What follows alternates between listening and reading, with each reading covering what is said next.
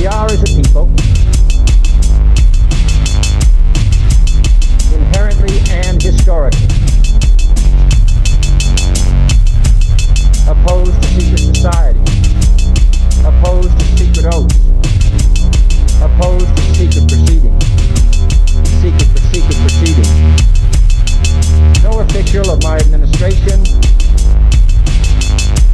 whether his rank is high or low,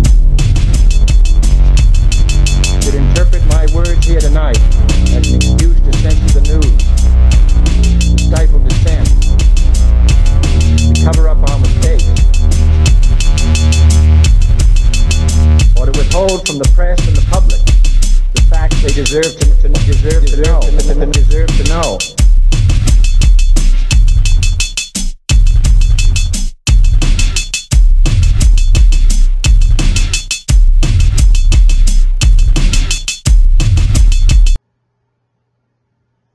Welcome to Conspiracy Corner Podcast, everyone. This is Abe, your host. Um, it's been a minute. Took a little time off. Uh, this is the new channel, so hopefully you're subscribed. If you're not subscribed, uh, please subscribe and like. And um, if you are subscribed and you know someone who is into conspiracy or paranormal or the macabre, anything like that, um, go ahead and share it, if you will, because uh, YouTube, I had to start a new channel. Um, basically, not starting from scratch. I seen there's eight subs from the old channel, so good to see you all. Um, but yeah, basically today, uh, I was gonna go hiking, but it's snowing here in Kentucky, which is crazy. Uh, I was not expecting snow. Yesterday it snowed like crazy, and I was like, yeah. I came home from work. I work third, and I came home. I was like, yeah, we're not going hiking today. So it worked out though, because I got to clean on the house, which was needed. So the house looks really good now. But uh, yeah, we'll get on with the show though. Today we're covering uh, Jack the Ripper. I haven't covered him yet, and I wanted to cover it. It gets into conspiracy. It kind of ties in with uh, a conspiracy that a lot of people think that he was a Freemason. We'll get into that on later episodes. Today we're just covering basically the first murder of uh, Jack the Ripper. So let's set, set the stage for this uh, gruesome tale. Whitechapel. The district of Whitechapel lies in the heart of East End. It is said it is still not as fashionable as its West End neighbors, but like other, once grimy and sordid boroughs in the area, the blitz and years of replanning have transformed it. Its most prosperous air has not yet made it the most beautiful part of London but it is a long way from being the worst slum in the country as it was in Queen Victoria's time. Then as now it was home to a polyglot community of immigrants and cockneys whose families had lived there for centuries, Irish migrants and Polish and Jewish refugees who had fled from the Middle Europe pogroms of the 1860s, lived together in general harmony shabby shops and houses frequented narrow streets and gave access to innumerable stinking courts. These spawned thousands of lodged lodging houses where for threepence a night a bed in a line of others could be bought. The 20th century researcher finds much to astonish the casual calls on neighbors that people would make at literally all hours of the night. Yeah, I did remember this definitely about Whitechapel that it was like there was no time of day. Like day, night, early morning, it was always busy no matter what. All shops were open. Uh, definitely a contrast to 2021 and what's going on with everything shut down now. let's see. Uh, shops open long after midnight. Public houses, which, having thrown out their last customer at 3 a.m., would open again to serve liquid breakfast at 6. Many of the hovels had no cooking facilities, and hot food would be brought from pie shops and the like.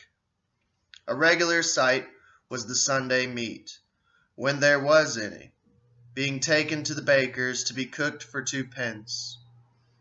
It was a London less than three miles from the bright lights of Haymarket and Piccadilly, with the Mott's Night House, or the notorious Kate Hamilton's, where five pound was the admission charge for the wealthy entitled clientele.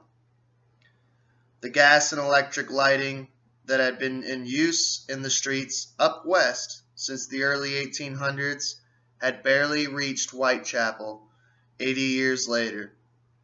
The shops and better class houses throughout London had these luxuries, but not the dwellings in the meaner streets, where oil lamps or candles provided a dismal and sinister illumination. Street traders were everywhere costermongers, food vendors with fried fish, meat pies, pig's trotters, plum duff, baked potato, cat's meat, and hot wine. Yes, they ate cat. Street showmen of enormous variety proliferated. Pathetic freaks were exhibited albinos, dwarves, elephant men, pig faced ladies performing monkeys, Punch and Judy, black faced clowns, fortune bulk, bulk rigger, uh, yeah, I don't and stilt walkers. There was street music from the Italiante hurdy-gurdy to the British one-man band. So basically a freak show, man, a circus, you know. Uh, yeah, black-faced clowns back in the day. Imagine that going on now. People would flip their shit. Nearby, the docks are created for work laborers, but it was often and irregular and depended on the arrival of ships. Men were often employed by the day only milliners, dressmakers, furriers, tambour makers, shoe binders, pastry cooks, cigar makers, seamstresses, and laundry maids worked long hours and earned very little. The vast markets at Spitalfields and Billingsgate, supplying meat and fish, gave employment, as did the enormous fruit and vegetable market at Covent Garden. But for many there was little chance of honest work, and the teeming rookeries in such places as Clerkenwell, Westminster, the Borough, and Whitechapel were their refuge. Most estates had the typical water tank, which was turned on for a short time each day. A rat-infested garbage tip was rarely removed, and serving the whole court the ever-present, all-pervading lavatory. The fact that many inhabitants of the West End could remember the last public hanging at Newgate 20 years before, before did not discourage crime. There were many areas of Whitechapel where the police would only venture in groups. And a mile further, east into Dockland's notorious Ratcliffe Highway, they would not venture at all. A contemporary writer described it as a place where crime stalked unmolested. To tread its deadly length was a foolhardy act that might quail the stoutest heart. Ratcliffe Highway had been the site of a series of brutal and barbaric murders in 1811. Over a period of 12 December nights, two households comprising of seven people were clubbed to death. There had been an unprecedented public outcry and a demand for more effective policing. For almost eight decades, legends circulated in the East End and the pitiless slaughters who accorded the highest, if unenviable, accolade of crime of the century. And indeed they were, until one dark night in August 1888, when the gruesome work of a slashing knife made its claim.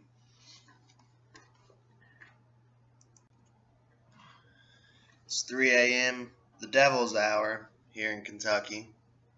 Perfect timing. Nice snowy weather. Um, let's get into the first murder of Jack the Ripper. John Paul quickened his step. He had never liked the place. It was familiar enough. He passed this way every day on his way to work, portering at Smithfield Market.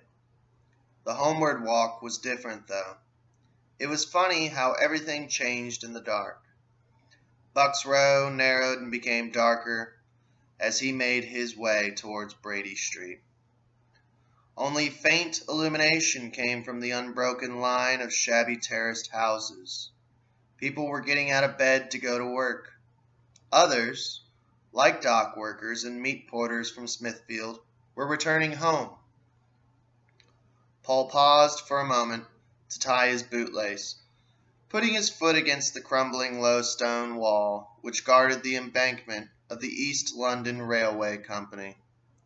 The line ran under the road and entered the tunnel approach to Whitechapel Station. In a couple of hours the station would be busy, but now, at 3:15 a.m., it lay silent and shuttered in the darkness. As he straightened up, a sudden chill ran down his spine, for on the other side of the street, barely visible against the yellow gaslit interior of one of the dwellings, he could see the figure of a man crouching in the roadway beside a stable entrance. As Paul approached, the figure rose in front of him. Come and look at this woman, he said, motioning towards a bundle on the ground. A body laying prostrate on the ground was pretty unremarkable in this part of Lo- in a part of London where drinking dens were six six times more numerous than today. Paul looked at the woman and concluded that she was drunk. Let's get her on her feet, he said. It was a, it was difficult to get hold of the woman in the darkness, and as Paul reached beneath the woman's shoulders, he recoiled as a warm stickiness engulfed his hand. As they rolled her over, the stranger let out a strangled cry. Look! Look at her throat! Two sweeping incisions ran the width of the woman's neck and had all but severed the head. The ugly wheals cut back to the spinal cord and oozed blood which formed a crimson pool below her head. What thoughts went through the two men's minds as each nervously surveyed the other is not recorded. The skirts had been pulled high above the woman's knees, which had led her discoverer to suppose that she had been raped. Now the two men straightened her clothing and, terrified, set off in search of a constable. Three hundred yards further east in Brady Street, where a single street lamp threw fitful but comforting light, they found Police Constable Hayne. Had the two men gone west, they would have found the law more quickly. For P.C. Neal's beat was bringing him towards the scene of the crime, and at the moment Constable Hayne was summoned, Neal was already shining his lantern on the body of Mary Nichols. Mary Nichols, or AKA Polly, as she was known to her many friends, in the area, was 42 years old. Polly had once been pretty, pretty enough to attract printer machinist William Nichols, marry him, and bear five children. But by 1881, her drinking and general slovenless, Slav, slovenlessness, slovenless, she was sloven, had resulted in him leaving her basically laziness and alcoholism. A spell in Lambeth House uh, a spell in Lambeth workhouse, a union with a Walworth blacksmith named Drew, and a short time as a domestic servant in one of the biggest merchants' houses on Wandsworth Common, were punctuated more and more frequently by bouts of drunkenness. Eventually, she became a fugitive from the law, having stolen a measly three pounds from her employer. The last day of August 1888, which was also to be the last day of her life, found Polly as a pathetic drab, old before her time, five front teeth missing, and with a history of vagrancy and petty crime. Polly was a female tramp, a prostitute willing to sell herself for fourpence it would cost to gain readmittance into the filthy lodgings at 18 Thrawl Street, where she frequently stayed. Early that night, penniless, she had been turned away by the lodging housekeeper. Thrawl Street, like its infamous neighbor, Flower and Dean Street, had many cheap lodgings for women, but terms were strictly cash in advance. Though only five foot two, Polly was tough. I'll be back. Look what a fine bonnet I've got, she told the lodging housekeeper. Was she going to pawn it? Unlikely, as it was too late, and in any case the item would have fetched very little. Could she possibly have thought that the black straw bonnet, velvet trimmed though it might be, would have guaranteed her doubtful charms? The last person to have claimed to seen Polly alive was a friend, Emily Holland, who had spoken to her around 2:30 a.m. at the corner of Whitechapel Road and Osborn Street. They often used the same doss house. Although a pathetic character, there was something about Polly, perhaps her infectious sense of humor, or her gaiety in the face of problems, and geniality even in drink. Whatever the quality, it was missing tonight, and Emily was concerned about her. Tonight Polly was so drunk she could scarcely stand, but she would not heed her friend's advice to stay with her, and instead reeled off down Osborn Street. The next time Emily saw her, the bonnet was gone. The brown ulster, the brown linsey frock, petticoats, Stays and black wool stockings were gone, and her friend was gone. The mortal remains of Polly Nichols were identified by Emily Holland in the mortuary attached to the old Montague Street workhouse. Dr. Llewellyn, who lived near Buck's Row, had performed an initial and very perfunctory examination of the body in the gutter at Buck's Row, even allowing for the fact that it was carried out in the light of four police bull's-eye lanterns, under the steady gaze of a crowd of onlookers. It seems remarkable that the doctor failed to notice that Polly had been disemboweled. Her stomach had been hacked open and slashed many times. Several incisions ran across the abdomen, which had been repeatedly slashed and cut. The killer had used a knife, possibly with a six to eight inch blade, on her vagina. Polly's husband had not seen her for three years, and there had been little to endear her to him, but one look at the mutilations moved him to murmur, I forgive you for everything, now that I have seen you like this.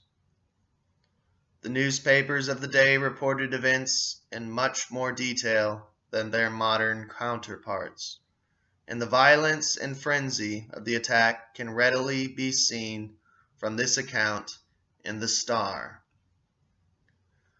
No murder was ever more ferociously or brutally done. The knife, which must have been large and sharp, was jabbed into the deceased at the lower part of the abdomen and then drawn upwards not once, but twice. The first cut veered to the right, slitting up the groin and passed over the left hip. but the second cut went straight upward along the center of the body and reaching the breastbone. Such horrible work could only be done by the work of a maniac. Later victims bore similar in- injuries. Upward forceful thrust, the unmistakable autograph of one assailant. The elementary blunder on the part of the doctor in the failing to notice that the victim had been butchered, ripped from belly to throat, and the subsequent premature removal of the body by the police had been had destroyed vital clues.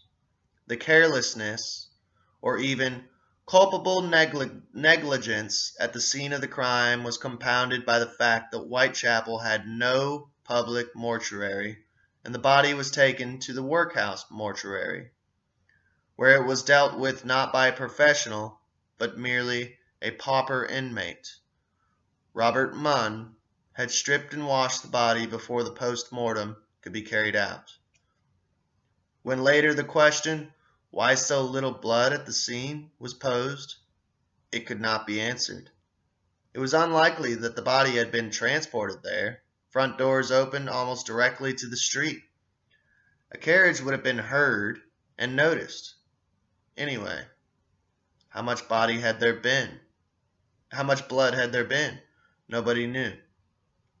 The police had washed it away as soon as the body had been removed. That's sketchy. Jack certainly had luck on his side. People had been sleeping and indeed were lying awake within six feet of where the body, still warm, was found. Police patrols passed the spot every 30 minutes, with three watchmen, four policemen, and more able to converge on the body in under a minute, and early morning workers moving around. How had the killer managed his task so silently, and his escape with bloody hands enclosed so completely? It was early days. Whitechapel had seen nothing yet. So there you have it. There's the first murder of Jack the Ripper. Um, pretty Polly. I don't know. A lot of sketchy stuff there. I mean, definitely sounds like an inside job, I think. Um, I've made a video on Jack the Ripper and the Masonic connections, which I will try to leave as a uh, clickable video at the end of this podcast so you guys can check it out to kind of get a deeper, more down the rabbit hole taste of what we're dealing with. But yeah, I mean, a gigantic pool of blood should have been at the scene if the crime was committed there and it wasn't found there. I definitely think it's odd the police washing away the blood. Kind of like how they washed away a message that was scrawled at a later scene, which we'll probably cover. Um, I don't know. Whole thing's crazy. They they definitely said too, as much study as I've studied into Jack the Ripper and stuff that perhaps he could have had like a uh, a medical background. Perhaps he was a doctor. You know. Um, I don't know. I just wanted to kind of lay out. This is definitely going to be a series. I kind of wanted to lay out just the first murder on this episode. Um, kind of give you guys something to chew on for a second. Get you guys the gears working. Um, it's good to be back. I'm glad to be back. I had to take a little time off. Honestly, just I kind of got down in the dumps when my old channel got shut down, and I don't know. I just I feel like this is something I enjoy doing, and this is what I should be doing, you know. And I guess don't give up is what I'm saying, you know. And honestly, wear it as a badge of honor, you know, because it's not me. It's it's everyone else is getting censored on platforms, you know, and that that's the attitude that they've shared while they're they're talking during their podcast and stuff. Is they're pretty much like, look, wear it as a badge of honor. Um, if you're not getting shut down, you're not putting out enough truth and you're not doing something right. If you are getting shut down, you're doing the right thing. You're saying too much and they don't like that. Um, so, yeah, I, I kind of wear it as a badge of honor at this point. I'm glad to be back though. There's more episodes to come. I, um, for new listeners, I usually, it depends on honestly how I feel. I do not I've had people say, "Hey, why don't you set up once a week, a day that you uh, do a podcast?" My thing is, is I would be limiting myself. Um, I added a new playlist on the channel. There's over 105 old podcast episodes. If you want to check it out, it's on every subject from random conspiracies to ufology, paranormal, uh, religion, ancient mythology. It, we we delve into everything here. So uh, check it out if you want to check out the older episodes. Um, thank you all for listening. I hope you all have a good day and see you later. We are as a people Currently and historically.